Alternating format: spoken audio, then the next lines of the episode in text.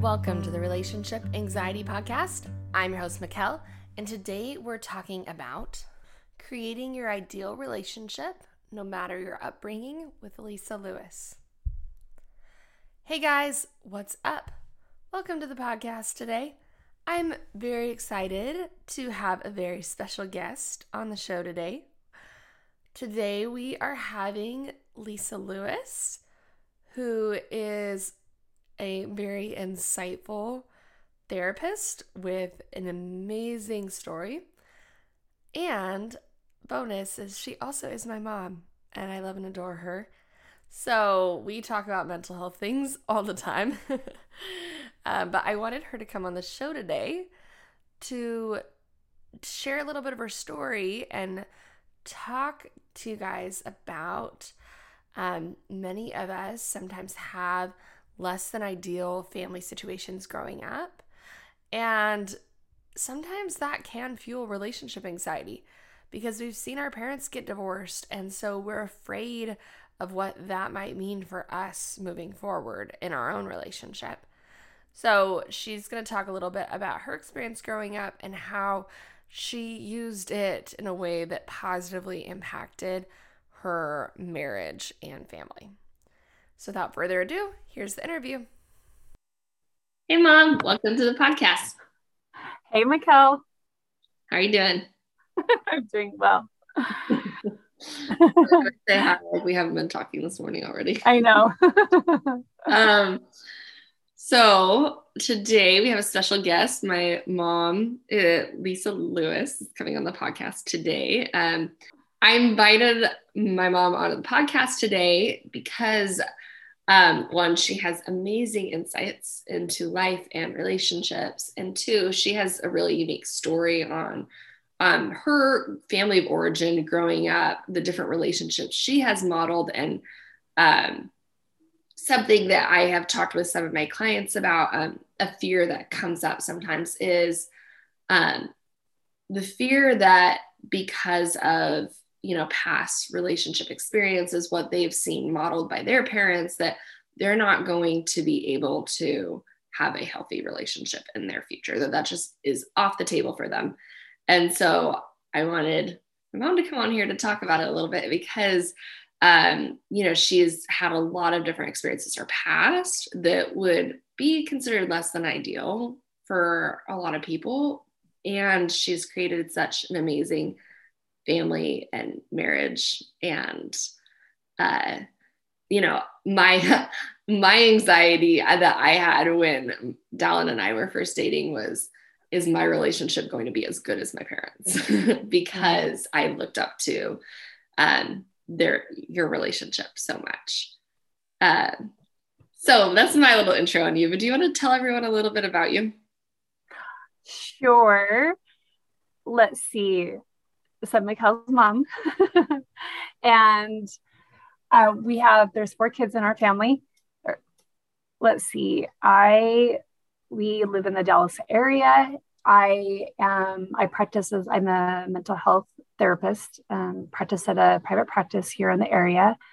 And when I'm not doing that, I enjoy being able to hang out at home and read usually it's mental health material, but I like to sit down and read that kind of stuff still, even when I'm not working. Um, love to go on walks with my husband. And I have discovered recently on the way home from work that when I've had a harder day or I just need to really decompress, I love to turn on the 80s station in the car and turn it up really loud and sing the 80s music. I don't think that's a that, recent discovery. okay, so it's not a recent discovery that I like 80s music, but just recently, because usually when I'm driving home, I'm listening to podcasts or something, you know, still mental health related. And if I just need to totally just check out a mental health stuff for a little while, I love to turn on that 80s music. And there's something about it that has been really fun for me recently. Uh-huh. So, and it's really loud. so, little fun fact that you kind of knew, but didn't know I've been doing it recently. I, am not surprised. yeah, I'm sure you're not surprised. I, oh, I guess on a side note, a little little fun fact related to 80s music about Mikkel. Mikkel knows how much I love the band Def Leppard. And back in the fall, she found a Def Leppard shirt and surprised me and gave it to me. so it's one of my favorite t-shirts. My mom is a big 80s music fan. I'm, I'm a yes. fan as well. yep. Um, okay, so tell everyone like a little bit about, you know, obviously whatever you're comfortable sharing, just your experience growing up, um, and kind of, you know, just a, a little bit of your experience growing up as well as like what romantic relationship examples were modeled for you as a kid and teenager. Okay. Uh, just to give a little bit of background on, because you had mentioned that the way I grew up was, you know, maybe what some people would say is less than ideal. Um, my parents both struggled with addictions, uh, alcohol addictions, my mom, alcohol and drug addictions. And their marriage lasted until I was three, and then they were divorced. So, throughout my childhood and teenage years, I saw a pattern with my parents of not only did they get divorced, but then they each found somebody else and they remarried and then they got divorced from those people. And then i don't know how many years later probably my actually would have been my teenage years they met other people and they got married again. So by the time i was yeah in my teenage years both my parents were on their third marriage. Mm-hmm. so i did not see what i would call um, a stable marriage a good marriage. I just saw a lot of chaos mm-hmm. in marriages and so, as far as romantic relationships, I didn't see it modeled in my home. I don't remember, I don't know, I had a few aunts and uncles that I thought probably had a pretty good marriage. But what I did see modeled, or what I thought was kind of the model way of having a romantic relationship, was through movies. Mm. When I saw different movies, I was like, oh, okay, that's what a good relationship was supposed to look mm. like, which was not true at all either. But that's what I thought that was what I had mod that was like the model for me is what I saw in the in the movies. Yeah. So what do you think were like some of the beliefs that you picked up on from that? Like what like how do you think it impacted you like seeing that with your parents of having, you know, several different divorces as well as I'd be kind of curious of what beliefs did you pick up and take away from movies of oh this is what romantic relationships should be. Okay. So what I actually saw from the movies that I thought was like the ideal yeah. Okay. I I think I I didn't understand some of the meat of what a relationship would be from the movies, you know, things like communication, sacrifice, um, you know, being able to work through hard things. You might see that a little bit in the movies, but what I really saw, it was the holding hands. It was the the first kiss. It was being taken on these really cool dates um, you know, the sex. I literally believed that when I got married, if there were problems, that it could all be solved with sex. I had no idea that that was true because of my inexperience at that time with, you know, physical intimacy. But yet I really believed that that was how people would solve problems. And little did you know, sex actually sometimes, rather than solving problems, can create them. yes, which which I learned about that after I got married. That there were complexities with sex. Yeah, that I had to learn to navigate. Yeah. So on the flip side of like, what do you think? So those are kind of like the ideals that you took away, right? Of like, okay, relationships are about like, hey, it's the first kiss, it's holding hands um, and I'm actually curious, even as like seeing that in movies, and I know this is something you and I have talked about before, but just how that affected you as far as like, um, you know, really wanting that and focusing on that in your life. Like focusing on that physical aspect. Focusing on just just that that need for a romantic relationship growing up. Oh well, I think this is what you're asking.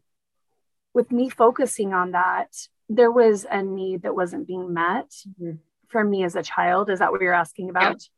Yeah. yeah. So I I wanted to feel loved. I wanted to feel connected. And there were people in my life so, that my life that weren't available. Mom wasn't available because mom was struggling with her own stuff. Dad was struggling with his own stuff. He was pretty disconnected. A lot of um, oftentimes girls, that connection with their dad helps them in being able, if they have a good connection with their dad, sometimes it can help them in understanding um, how to have a, a connection with a man, right? And I think for me, and I'm not saying this is always the case, mm-hmm. but it can it can have an impact the relationship that a, a daughter has with her dad. And I didn't have that with my dad. And so because I didn't have that with him, I found myself always looking for it with boys. Always. Like I remember in junior high, always getting crushes, trying to get a boyfriend, wanting a boy to like me, because I really believed if a boy liked me, then I could feel feelings that I wasn't feeling. I could feel connection. I could feel loved. I could feel secure. I could feel self confident. I was looking to feel all those things. And I thought that having a boyfriend or dating a boy or eventually getting married was going to give those things to me. Mm-hmm.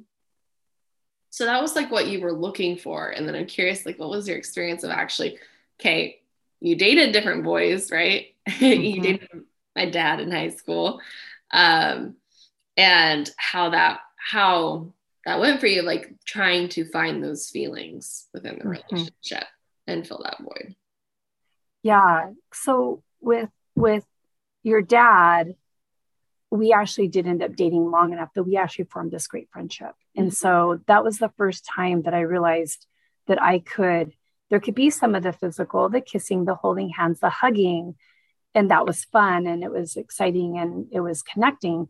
But we also had the other parts like we were able to talk i was able to share with him things that i wouldn't talk to other people about. Mm-hmm. i could be a little bit more vulnerable with him. So that was the first time i was able to experience that and realize it's there's more to it mm-hmm. but later on when he and i stopped dating because we had a period of breakup and we weren't together for a while that i was still looking for that from other boys. And i remember like once they finally would like it was almost like this challenge like hoping that they would kiss me.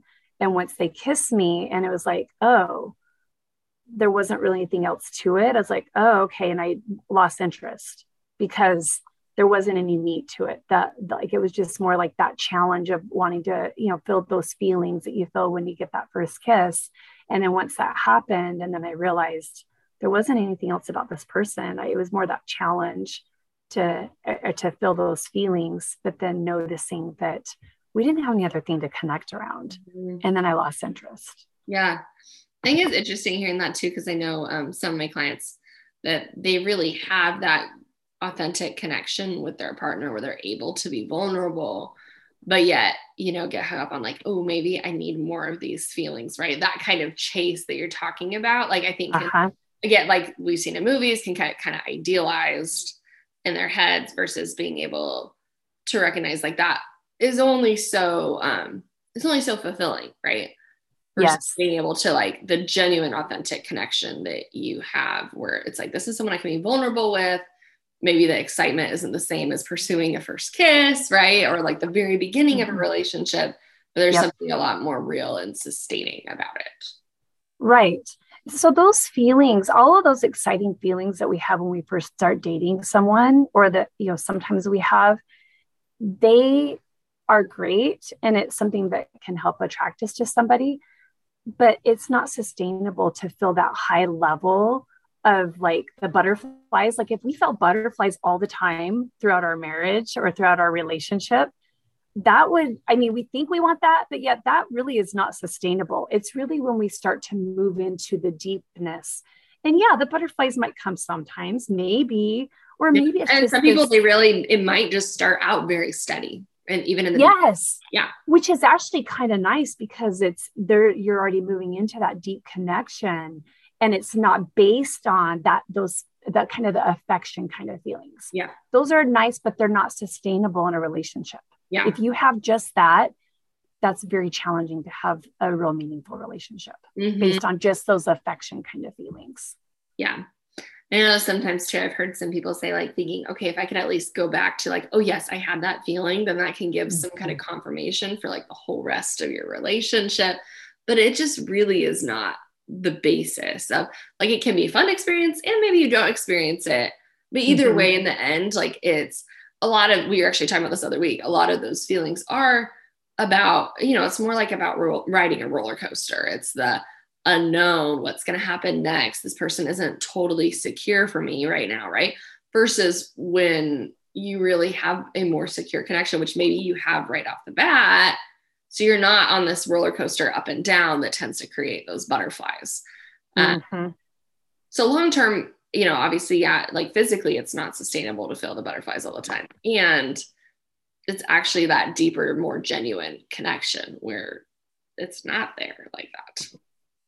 Yeah, and not thinking that something's gone wrong because it's evolved and it's changed from what it was in the beginning. Like if you're still having a great connection with them and you know you're building on that friendship that is that is awesome. But if we go back and say oh i don't feel those same feelings or it's changed from the how it was in the beginning related to the feelings you know not thinking that that means something's gone wrong. Yeah. i've seen that happen. And i think also it's true with connection too is that even being connected to your partner doesn't mean you're going to feel this intense connection all the time as much as, as you said which is it's building that friendship. Do we have this yes. secure friendship where we're able to be vulnerable, we're able to trust each other, and we're still going to have days where we feel off and we don't feel totally connected to each other. That's right. Yep. It kind of goes in and out. You might weave in and out of that. Like, oh, I'm not as connected today, but then today we felt really connected. Yeah. Yeah. Or maybe weeks where it's disconnection. Uh-huh. It just yeah. changes. It can. Um, I've actually talked to my client about this that connection that we cannot feel connection without disconnection, right? That's true. Yes. Yes. Yeah, appreciate being connected to someone without there being times where you you have that distance a little bit more. Mm-hmm. Yep. Okay, we got on a tangent, but I'm glad you spent some time talking about that. Um, but I'm actually curious on the flip side though of like with seeing your parents, right? You kind of talked about here's what I picked up on movies and I wanted, but seeing divorce so much, um, seeing not very healthy relationships modeled, was there, um, did it create any fears for you? Um, did it create fears for you in, you know, moving into marriage or being loved or even just dating? Okay, so as far as fears, I I don't remember having a lot of fears about getting into a relationship. Again, because I thought if I can have what I saw and what I have seen in the movies, then it's all going to be great. I'm going to live happily ever after. Like, really, I believe that. The only fear that I remember coming up for me was if I, by chance, got into a relationship that was like my parents, mm-hmm. or if I was to um, maybe not pick up on an addiction that somebody had and that I was marrying my dad or you know someone like my mom that you know was struggling with a drug or alcohol addiction and that I didn't pick up on that and it's going to ruin my life kind of thing. Mm. So I I did have fears around that piece that of having a relationship like my parents. Yeah. But I thought if I could get what I have what they have in the movies then I'll be just fine. yeah. Great. So then tell tell us a little bit about then, you know, moving forward into marriage. And um like actually okay here you, here you are happily ever after right? You're married. Ta-da! Uh-huh. was everything just fine? Was everything just fine? Was it happily ever after? Yes. um so i know the part was... two to the movie but yeah. I when I got married to your dad, I was really, really excited about getting to marry him. And I know there was a part of me, I realized later that there was a part of me that thought once I got married, I also could escape the the home life and what I had experienced there. I thought that all those problems and that had happened in home life and the addiction and the divorces and other things that were going on, I thought that the impact that it had on me, that once I got married, it would go away. Mm-hmm even though I married someone that is amazing and has always been willing to work on our marriage, what I didn't know was I was going to bring those parts of me into the marriage that had been impacted by by abuse and addiction and divorce mm-hmm. and the impact and how that was going to show up in our marriage. you know the insecurities that was going to show up that were going to show up i believed that my husband was going to be responsible for making me happy and i would look to him to, to solve and to fix my problems. And it took me even though we still like genuinely we had a really good friendship and we we really had a good marriage even though i had all these deficiencies that i would call them in the marriage um, but they kept showing up again and again. Uh, i again i would be looking to him to solve my problems to help me feel a certain way. And over time it took a long time before i started realizing that I was the one that needed to be responsible for how Lisa feels. That Lisa's responsible for her feelings. She's responsible for making herself happy. Like that, I had to take ownership in my life and not put that on my husband. And at one point, he had to realize he couldn't take that over, like that he couldn't be responsible for that either. He may not have even realized that he was, that he had um, let me give him that power. And so at one point, we realized, okay, he has to let me take back over. And he like when i would go to him him not trying to fix things for me of him like just letting me kind of solve it for myself. So that was a big aha for us in our marriage. The other thing that was a turning point for me was being able to learn that i needed to start going through recovery for being an adult child of alcoholic parents. And so i started attending al-anon which is a 12-step program which does teach a lot about ownership and being able to kind of own and, and kind of, yeah, own your own stuff and to start working on it. That was really the catalyst that started helping change me. And then, of course, as I went back to school um, and became a therapist, you, as you do that work and you work with other people, you totally are doing your own work too. So there's just kind of a number of different things along the way that helped me in being able to change and um, again take that ownership for my life. Did I answer the question? I think I went on about a tangent. I think so. um, it's interesting to see also full circle too of like, yeah, when you were younger, um, really having those beliefs of this, you know, relationship when I find it is going to make me happy, make me feel confident, make me feel all these things which um, you know, and I actually talked about this a few weeks ago on the podcast of the idea of emotional ownership, right? Mm-hmm. I think all of us have that belief to some degree. Um, and I think the challenge that, you know, getting in a committed relationship presents is are we going to hold on to those beliefs or are we going to let go of them, right? And start recognizing, like, wait, maybe this is on me and how do I take responsibility for these feelings? Um, yes. Because otherwise, when you're like operating out of that place, right, and maybe you can kind of speak to this a little bit, um, but when you're operating out of that place of looking for your partner to make you happy, right, those beliefs that you initially had, it leaves you feeling really dissatisfied and wanting for more because you're asking them to give you something that they cannot give you. Yes.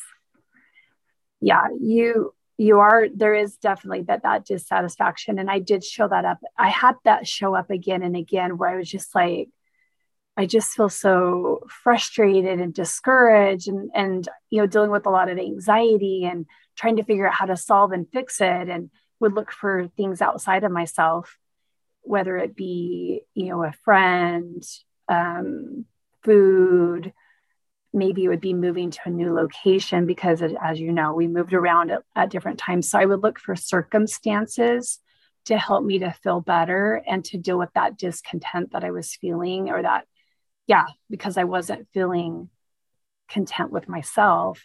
I was looking for all these things outside of myself but really the answers were within myself and being able to work on my stuff my, understanding my thoughts understanding what i was feeling understanding the behaviors that I was doing, that's where the answers lied.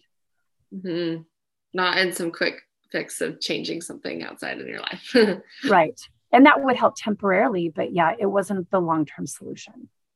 Um, did it ever look like for you um, trying to change things about yourself or the relationship or dad at all to uh, to create more of that like when you notice yourself feeling dissatisfied or feeling like you weren't as happy as you should be did that ever show up and let me try to change or fix me or my husband or relationship yeah i mean the changing me part like when i started working on the inside the internal part that was good but sometimes i would try to change externally. Yeah. like you know if i can look this was a big thing for me. I focused a lot on how i looked and how i dressed like when I show up to social settings, go to church, whatever it was, I really wanted to look like I was put together so that I could present in a certain way. And so I could feel like, so I, I was trying to create those feelings of confidence um, that I was, yeah, I guess that was more of a confidence thing. So I would do that. That would be kind of a thing that I would do with myself. And then the way I would talk to people. And I was trying to put on this facade so that other people could believe that I had it put together, even though, and maybe it was so I could try to believe that about myself too, but that, you know, that was, I wasn't believing it, I wasn't buying it. Uh, as far as with your dad, I, yeah, definitely would try to change things about him. Like if he wasn't happy with a work situation, I would desperately be trying to find, okay, well, maybe if you do this, or maybe if you do this, or I read this article on this, or maybe you should read this book, like trying to fix him too. That that happened a lot because I I I don't know, I guess I wanted to feel differently. And so I thought if I could change the way he felt, then maybe I could feel differently about him and about our relationship. Because mm-hmm. if he wasn't happy with his work, then that was a problem I needed to solve. Mm-hmm. So not only was he responsible for your happiness, but you were also responsible for his. Yes, yes, that definitely happened. Yeah, codependency. yeah. yeah. Yep, lots of that showed up. So how um when you kind of had that shift of taking more ownership and um him kind of letting go of I'm not responsible for you being happy, right? And and you taking that on and owning that more. Um what impact did you notice that had on your relationship? It actually got even better because I wasn't going to him to solve and fix things. And I took that power back over. What I did is I empowered myself. And when there was a problem, I remember I, there's been times, even recently, that I have something I'm trying to solve for.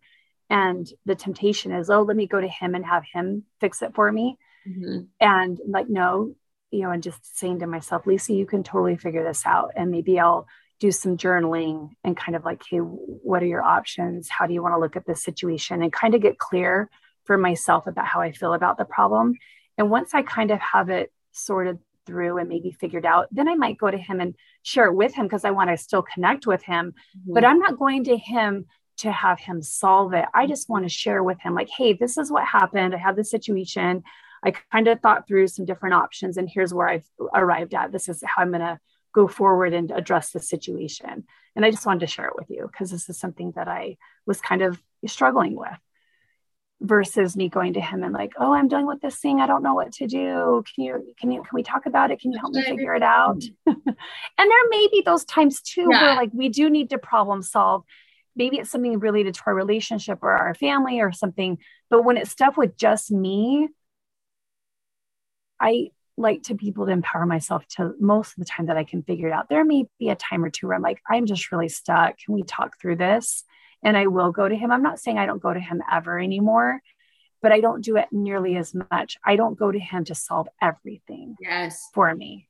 Yeah if, yeah. if that differentiates it. No, I love how you explain that because that's something a lot of times with relationship anxiety. Um, you know, like the biggest problem I feel like that's trying to be solved is, oh my gosh, I'm anxious or I'm having these thoughts. How do I solve for it?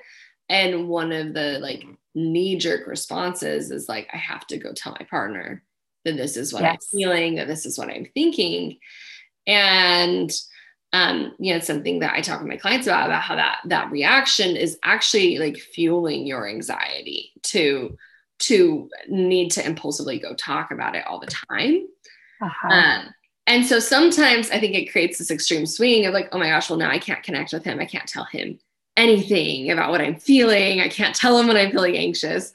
And I think what you just described is so beautiful. Of uh, it's just a matter of like taking on your own anxiety and being able to sit with that discomfort, being willing to take some time to sort through and process it yourself.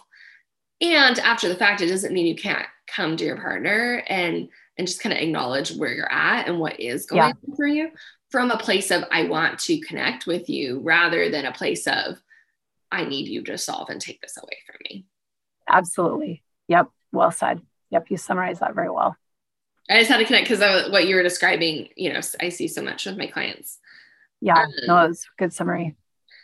Well, let's see. I my next question is how do you start creating healthy patterns? And I feel like you kind of have answered that already with just kind of that shift within yourself of owning owning your own feelings and what's going on for you. But would you say there's um, anything else that you would add to that of how you start creating healthy patterns?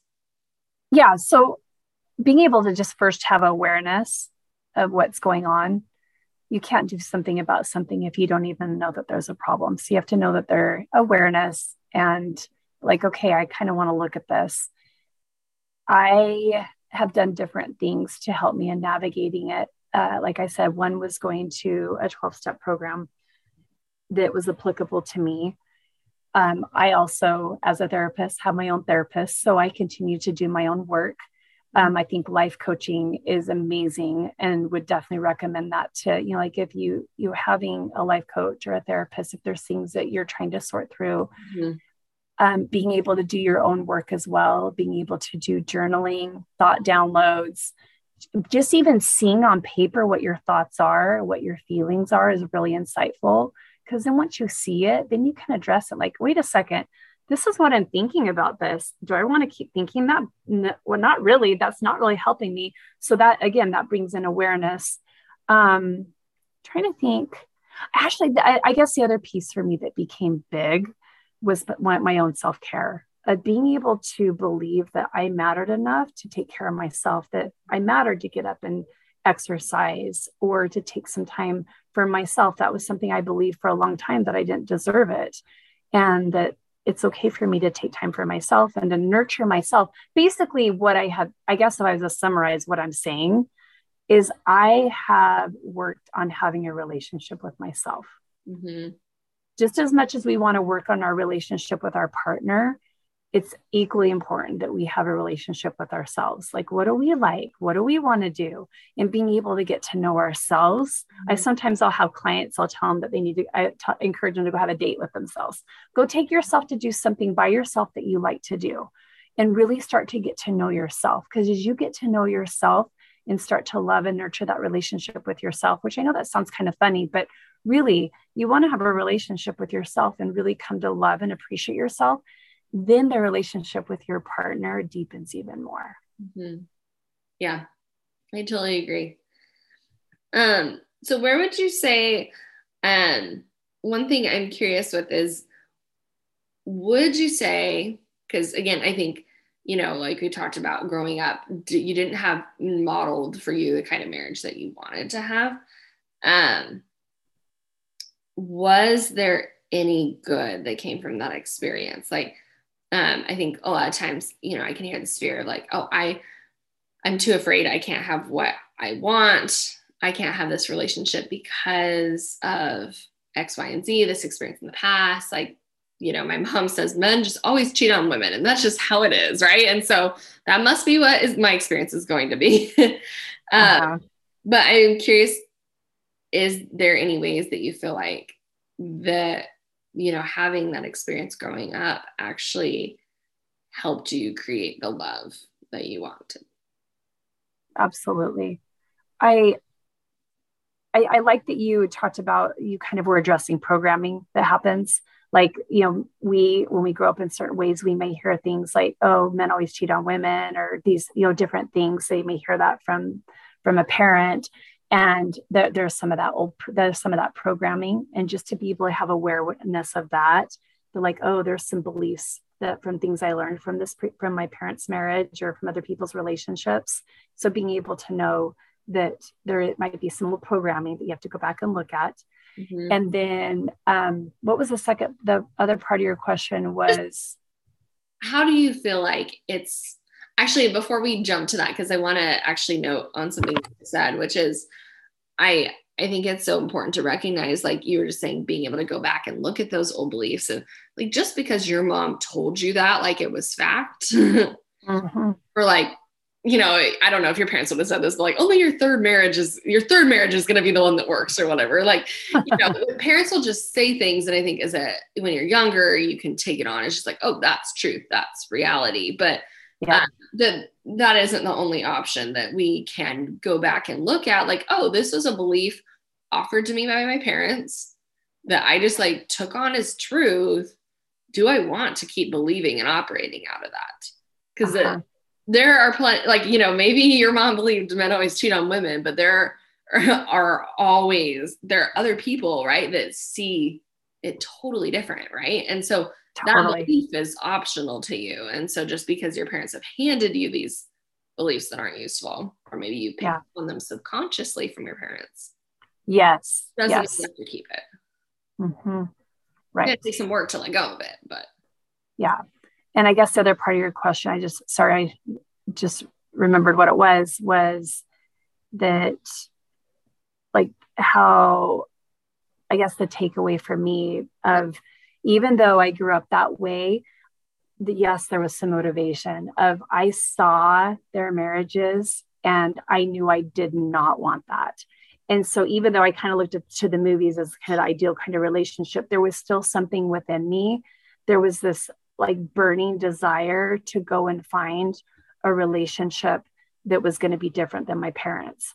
And so because I had that, I actually would would make lists about things that I did want to find in somebody and things that were important to me. So subconsciously, well, maybe somewhat consciously, but I think there's part of me that really was able to go and look for what I wanted because of what I saw the impact of my parents' marriage was a catalyst for me to go and find the kind of marriage I wanted to find. Yeah. And so just because they had that, it didn't mean that I was doomed to go and have a failed marriage myself. Yes. That I could intentionally go and find what I want and work on my own things that would maybe impact me or that may, I could work on my own stuff and be able to help me create what I wanted to have mm-hmm. and believing that I could really have it too. Mm-hmm. Yeah, I love that. Um, I think it, it kind of makes me think of the you don't you know you don't get to choose your cards, but you get to decide how they're played, right? Oh yeah, I like that. Like just because yeah you you know like you didn't get to pick your family situation is that you use that as a catalyst, like you said, of like this is to help motivate me and drive me. Um, because I think you could use it either way of like, oh, this means this is what I'm doomed for, or like this is why I really want to work at this and um and create an amazing marriage.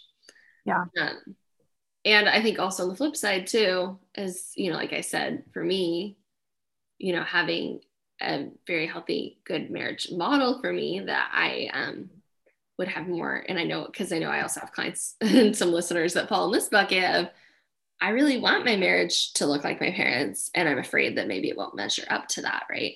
And so mm-hmm. I think sometimes on the flip side, we can use that.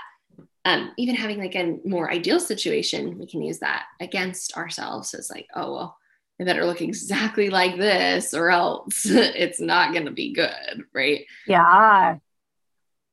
But totally. I think just for me with experiencing that is, I think one being able to use it as inspiration like an opportunity to learn and like see like what you know what does work and two is also recognizing you know your healthy relationship that you're creating is going to look different than maybe you know if you do look up to your parents marriage that it, it is going to look different. Um and just because you know you don't necessarily do things exactly the same like maybe your parents take walks every night and you guys don't do that right? That um, no i literally have talked to clients about this where they're like okay i need to we need to do these certain things because that was how my parents did it in their marriages uh-huh. right but being willing to like yes use it as inspiration where it feels useful and also don't go get so rigid and we need to be doing these things exactly right like my parents or Um, or else. or else this isn't going to work. Yes. Uh, yeah. My, uh-huh. my parents have this kind of dynamic. Like me and my partner don't. So that means it's not going to work, right? There, there definitely has to be some flexibility and being able to. That's what I've learned at least is being able to recognize, like, I can, like, you know, definitely look up to and admire you guys, and also, um, it's going to look different, right? Um, and the habits and patterns that we have are going to be, you know, our relationship, right? And ultimately, that's, I think, what you're learning to work to build, whether it's taking what you were given, whatever it was, right? And saying, okay, I'm going to go from this and try to create something better to I'm taking something that was really good and I'm going to find my own definition of good in this relationship. Uh-huh. And it's okay for it to be a little different too. Yeah yeah just had to throw that in there for for those listening that are like but uh, my parents have a good marriage and i'm yeah no that's good yeah i'm glad you pointed that out um so tell me like i guess any last thoughts for our listeners as well as like advice that you would give to someone who is really stuck in those belief patterns of thinking they can't have that healthy relationship because of their past experiences or because of how they grew up. Yeah. It kind of goes back to some of the things I said earlier and just being willing to go and do the work on yourself, whether that's with a life coach, with a therapist, um, going to groups, whatever it is you need to do. Here's the cool thing about our brains. Um, our we have something called neuroplasticity, which means our brains, even though they may have certain patterns that have formed over the years because of how we've grown up or how we've been raised, it's we still have the ability to change our brains are very flexible and they can learn new ways of doing things which is what the work you and i do Mikkel. we are helping to open people's brains up to the possibility of looking at things differently and doing life differently if they want to make those changes. And so that's actually really cool because sometimes people think oh i can't change. This is just how i've always been. It's like no that's not true. We can change. And if somebody is wanting to they're wanting to create a different life than what they saw, that it's totally possible. We just have to do the work. But I believe that we're all worth it. If we want to do the work, it's possible and change. I'm I'm a living example that change is possible mm-hmm. and that my life did not need to be the way that my parents' life was. Mm-hmm. Because we have that ability to change, which is really, really cool. Yeah. And also that the way your relationship is right now is not how it has to be forever, right?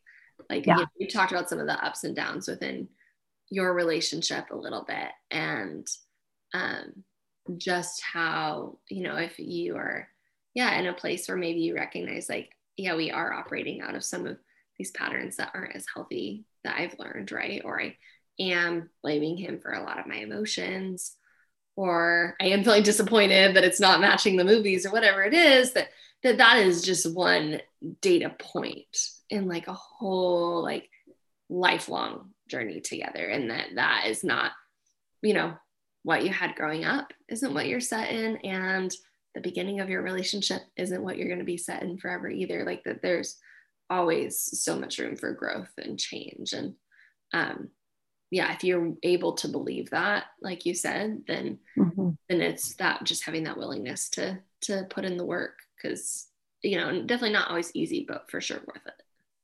Yeah. And just one last thing i'll say to that the thing that's really cool about relationships is oftentimes like if there are some struggles in a relationship or there's some pieces that just aren't working or they're a challenge sometimes one person starting to do their work and working on themselves can actually change the whole equation of that relationship yeah. And so we don't have to look to our partner, expect them to change because sometimes the change can happen just from us doing our work. Yes. Yeah.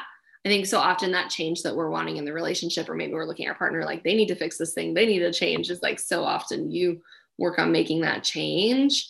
And you might notice like your partner naturally starts changing that way as well. Mm-hmm. Or whatever was bugging you wasn't even really that much of a problem it was just a I think relationships are such a beautiful thing because they point inward to those things that maybe if we were on our own, we could just kind of hide and run from. And it just uh-huh. like, really unveils like, here are all the things you have to work on, right? And which I think can be a scary but also really beautiful thing.